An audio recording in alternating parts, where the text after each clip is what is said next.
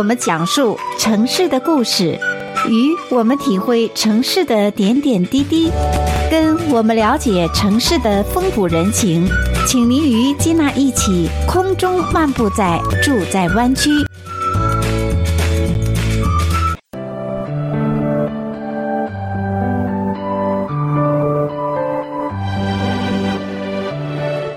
亲爱的听众朋友们，欢迎回到节目当中，继续来收听《住在湾区》的节目。我是金娜。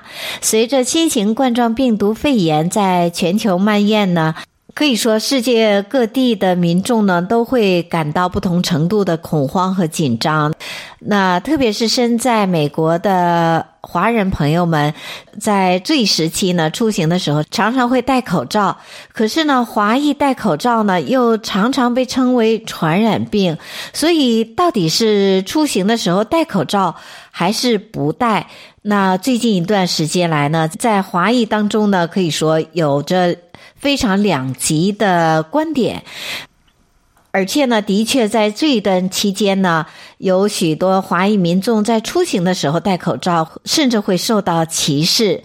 比如说，在最近一段时间呢，在纽约有一位魏太太，因为她戴着口罩在街上行走的时候呢，就被几名非裔的青少年称为传染病。而且当时呢，魏太太是前往邮局退货。那没想到呢，会遇上几名坐在车内的陌生的非裔的男子，对着他大喊“传染病，传染病”，甚至呢还继续用带有 F 字母对他进行辱骂。事后呢，魏太太表示自己戴口罩呢，当然主要的原因是因为感染了流感，并不是因为担忧肺炎。可是呢，他没有想到在路上却被人歧视和嘲笑。其实呢，像这样的例子呢，在这一段期间啊，在美国纽约或者是我们湾区华人聚居的地方呢，都会有不同程度的这样的一些事例出现啊。比如说呢，在一些学校，有一些家长会让自己的孩子戴口罩去上学，从而呢，也导致了暴力的事件，打人的。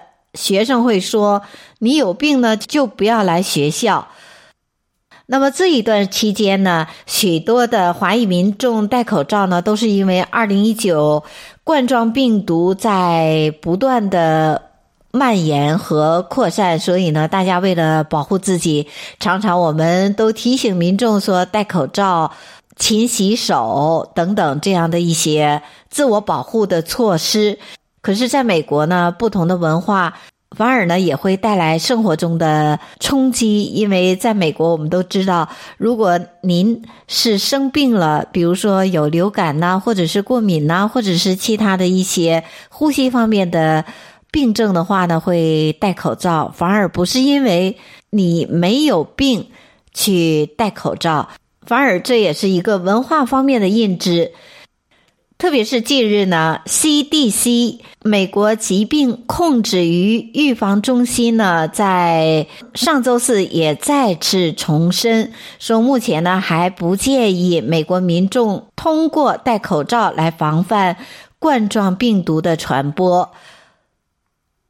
按照 CDC 的说法呢，当前呢不建议使用口罩来帮助预防新型冠状病毒，因为呢目前呢新型冠状病毒还没有在美国社区中传播，所以呢建议采取日常预防措施来帮助减缓呼吸系统疾病的传播。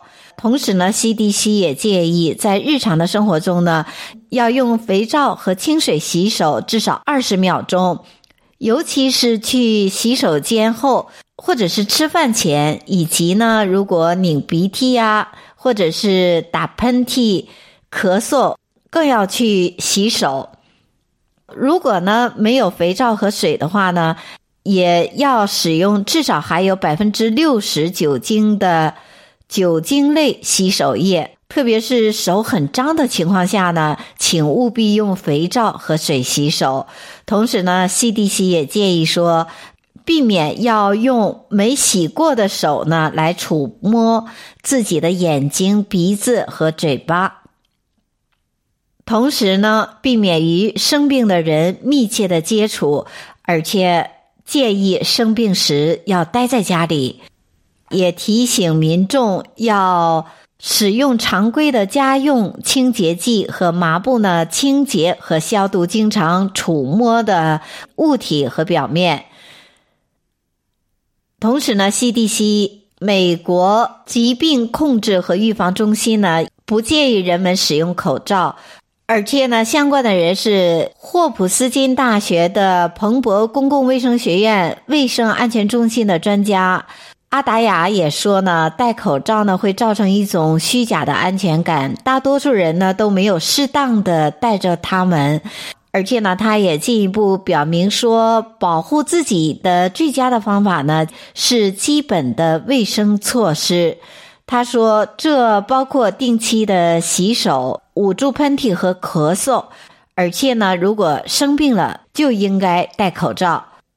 但是不管怎么样呢，在华人的超市当中呢，或者是其他公共场合，华人朋友们还是喜欢防患于未然，戴口罩。我想呢，这也是突发事情的时候呢，文化都会表明，在各个族裔之间呢，都有文化方面的一些冲突啊。那不管怎么样，到底是戴口罩还是不戴口罩，我相信呢，生活在美国的民众都要根据具体的情况，呃，适时的做一些调整。那比如说呢，如果去医院呐，或者是门诊呐，那戴个口罩，我想也是必要的。那么，如果在学校呢，小朋友们都不需要戴口罩，有生病的话呢，那就在家，不要去到学校。如果去到学校的小朋友们，就意味着还都是身体健康的，这样的话呢，也不会给其他的小朋友带来不健康或者是传染病方面的恐慌。因此呢，在特别的日子里，也带给听众朋友们深深的祝福。愿我们都平安健康、幸福和快乐。二零二零年呢，会越来越好。那接下来呢，我们稍事休息，在下个单元的时候，继续为听众朋友们带来有关这次二零一九冠状病毒带给经济和生活方面还有哪方面的一些冲击。我们现在稍事休息，广告之后马上回来。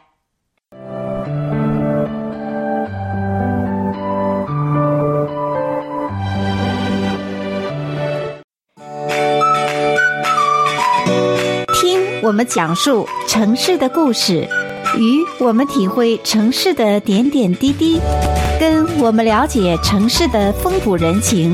请您与金娜一起空中漫步在住在湾区。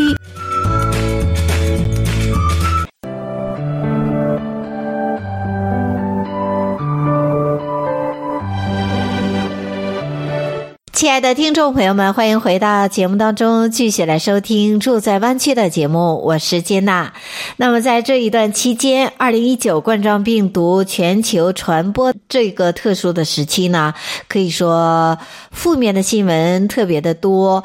可是呢，从这些负面的新闻当中呢，我们也会看到一些正面的事情。也就是说，整个民众呢，都对自身的这个健康的防护呢，更加的警觉，也更加的知道如何来做好个人的卫生，如何来保护好自己的方方面面的这方面的一些措施啊。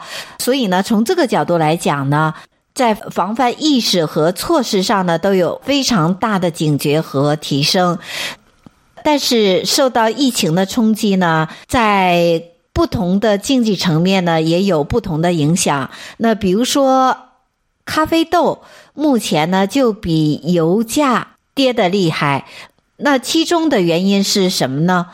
因为目前的新型冠状病毒的疫情不仅是震撼了全球的股市，而且也击倒了许多大宗商品的价格。那其中呢，像咖啡豆目前的行情呢，就比原油价格要跌得凶。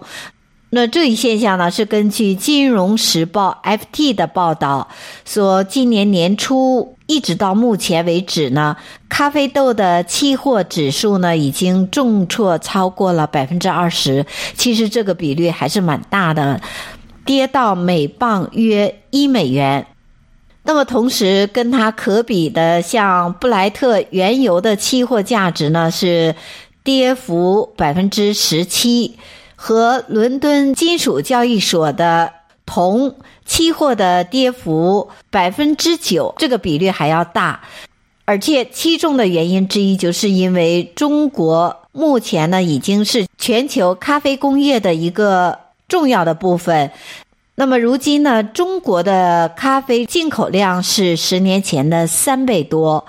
尽管呢，目前中国只占全球消费量的百分之二左右，但是呢，未来成长不可限量。可是呢，由于二零一九冠状病毒的蔓延和传播的冲击呢，给中国的需求令投资人呢也是惴惴不安啊。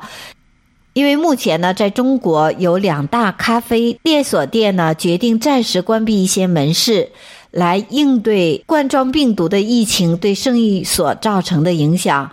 比如说，Starbucks、星巴克宣布，在中国四千三百个门市已经关闭超过了半数。那瑞达咖啡呢，在武汉已经全面的关闭。可以说，这都是一项非常大的打击。同时呢，也根据 Rabobank 分析师 Carlos 阐述说呢，这些关店的行动呢，进一步强化了全球咖啡价格看跌的趋势。而且呢，目前呢，这两大零售商的股价已经重挫，星巴克的股价呢，已经从一月的高峰回跌到百分之六，瑞达咖啡呢，跌幅。约有三成。那么，分析师呢，进一步认为呢，未来这种情况是如何呢？将取决于有两大因素：一就是疫情到底会持续多久；第二呢，亚洲乃至世界其他地区的咖啡需求量是否会受到影响。因此呢，从上述的分析，让我们也可以看到。新型冠状病毒的疫情不仅仅是震撼全球的股市，而且呢，对全球的大中商品的价格呢，也都会受到冲击。因此呢，不管从哪一个角度，都是希望这一次疫情赶快过去，让更多的民众呢，能够恢复到正常的生活，身体健康。同时呢，也能够使经济啊，让受到影响的大众商品呢，能够有所回升。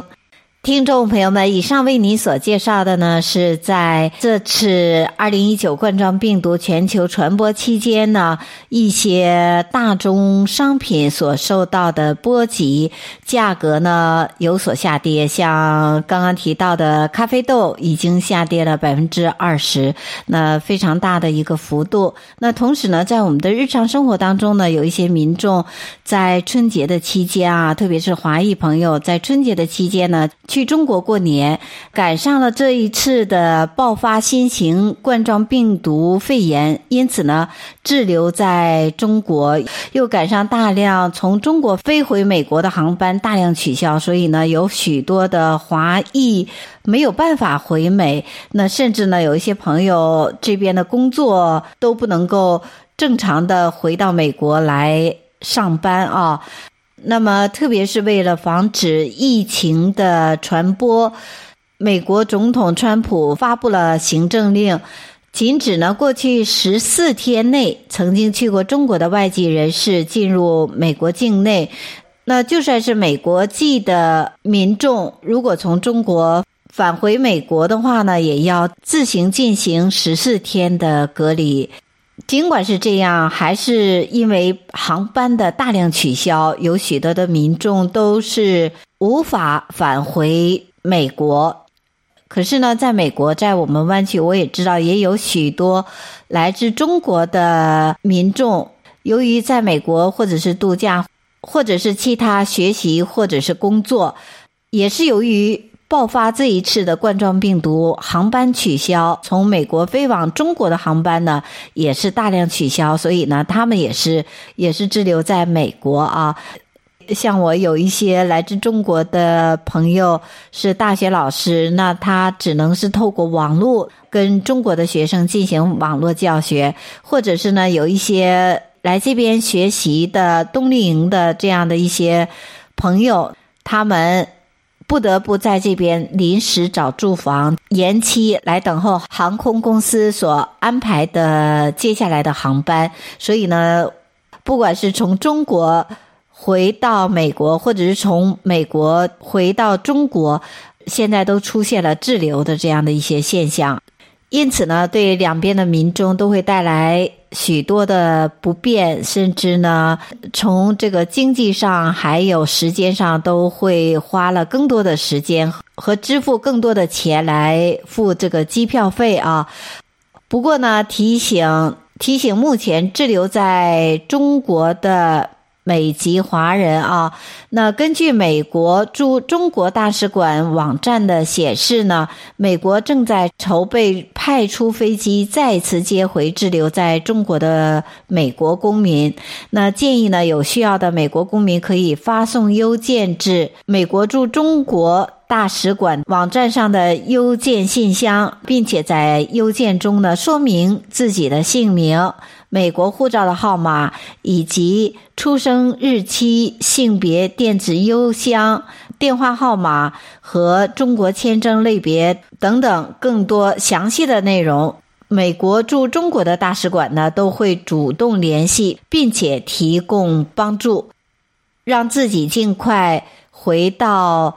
自己的家中啊，但是呢，也提醒民众，如果从中国回到美国的话呢，要自行隔离十四天。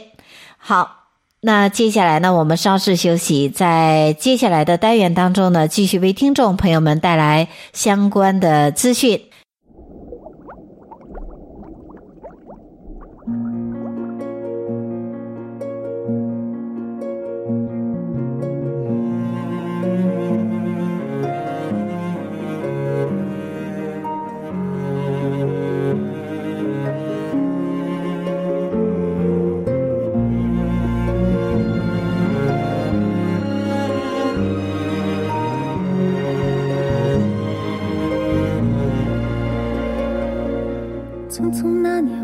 究竟说了几遍再见之后再拖延可惜谁有没有爱过？不是一张激情上面的雄辩。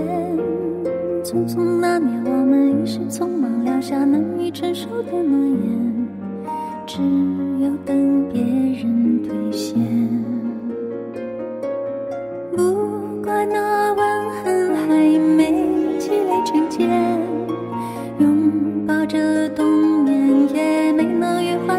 化再成仙。不怪这一段。情没空反复再排练，是岁月宽容恩赐反悔的时间。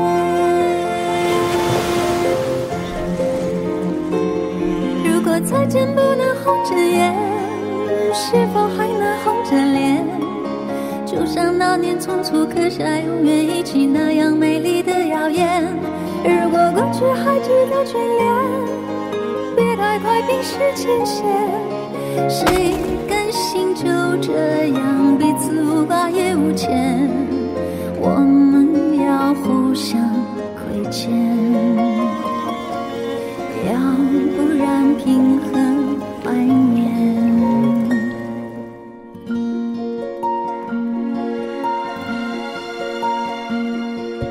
匆匆那年，我们见过太少世面，只爱看同一张脸。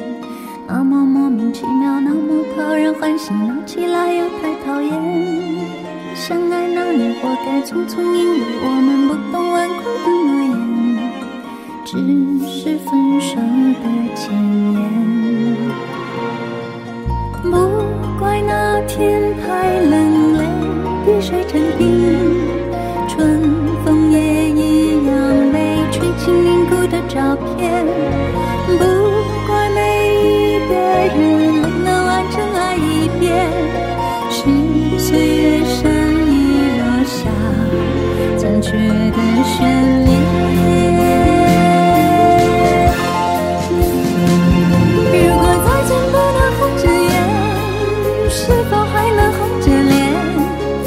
像那年匆促刻下永远一起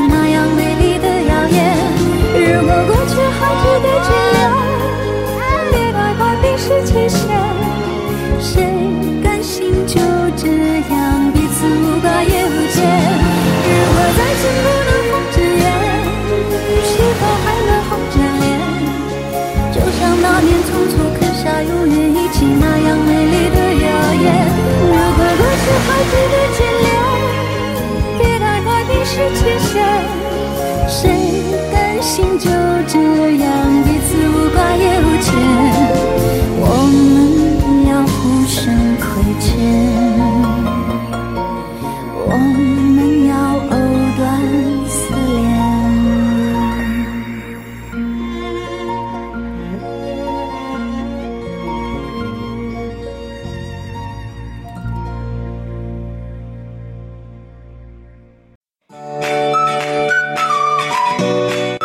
我们讲述城市的故事，与我们体会城市的点点滴滴，跟我们了解城市的风土人情。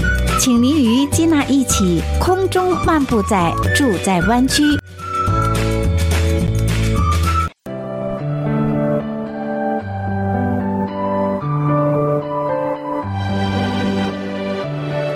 亲爱的听众朋友们，欢迎回到节目当中，继续来收听《住在湾区》的节目。我是金娜。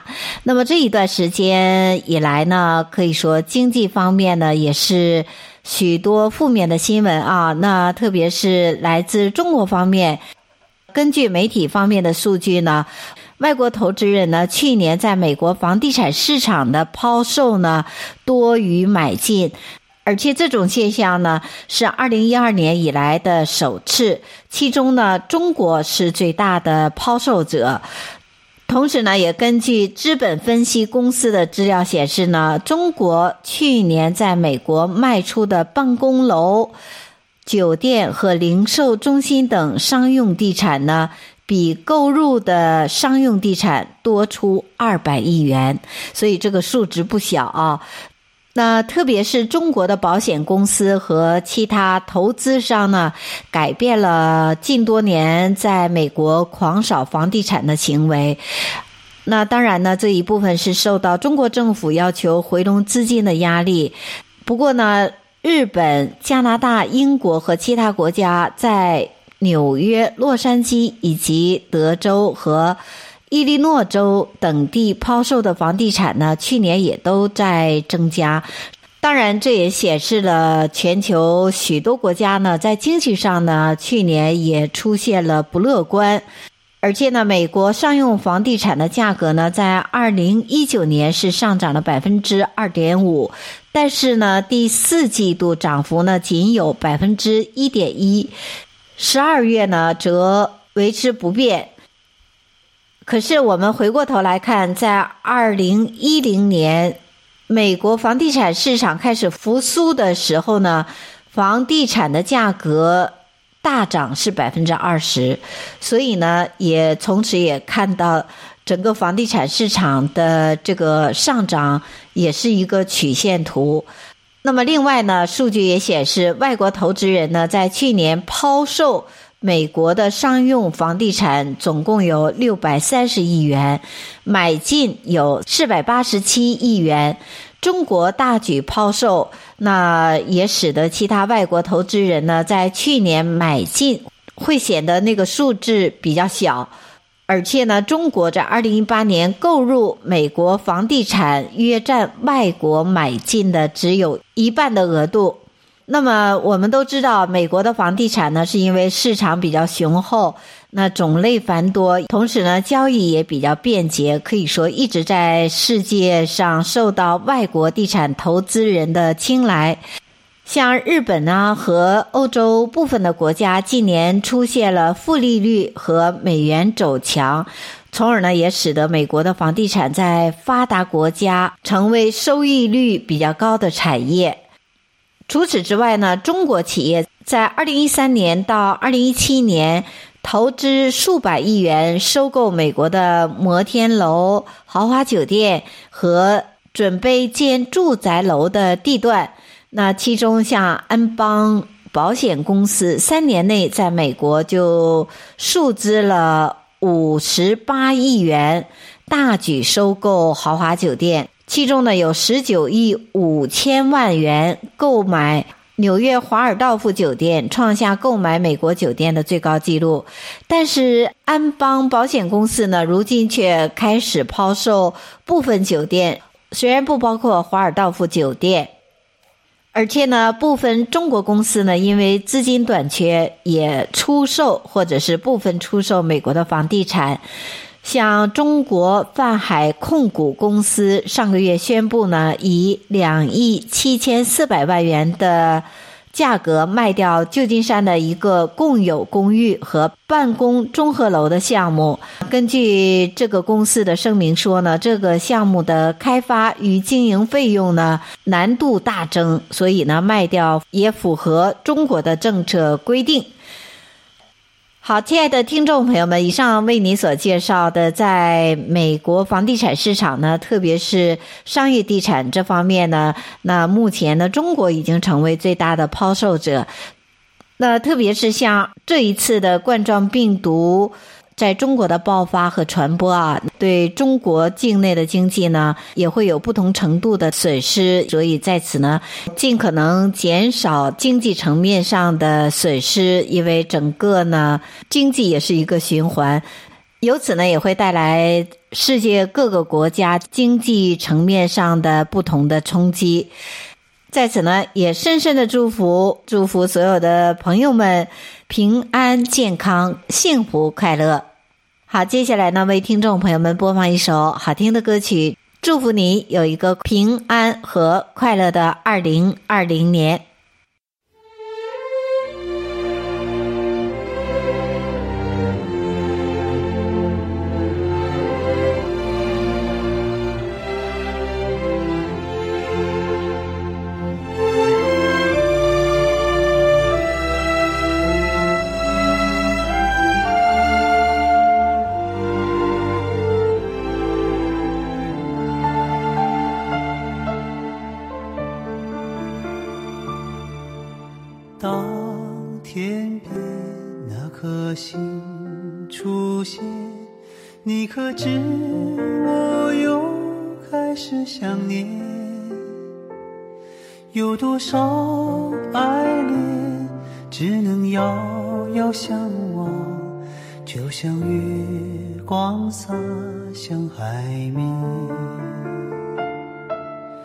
年少的我们曾以为相爱的人就能。到永远。当我们相信情到深处在一起，听不见风中的叹息。谁知道？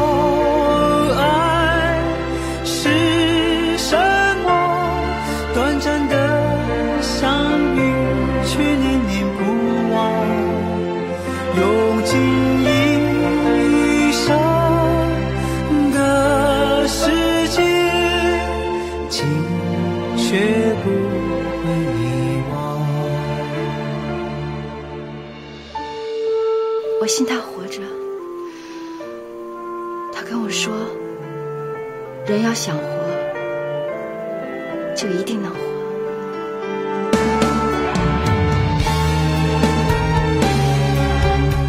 没有，我听这首曲，感觉到他一直在等你。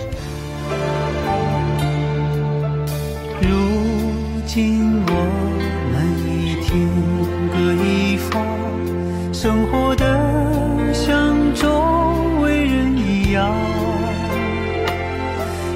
情人。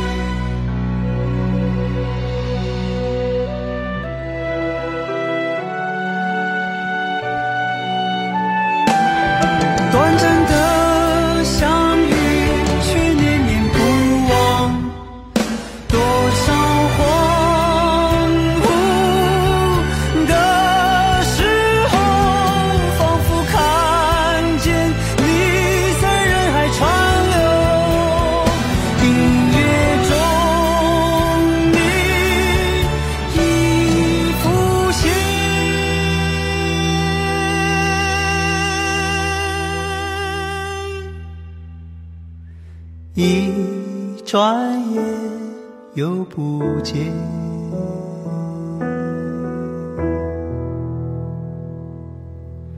当天边那颗星出现，你可知我又开始想念？有多少爱恋，今生无处安放？什么已改变？月光如春风拂。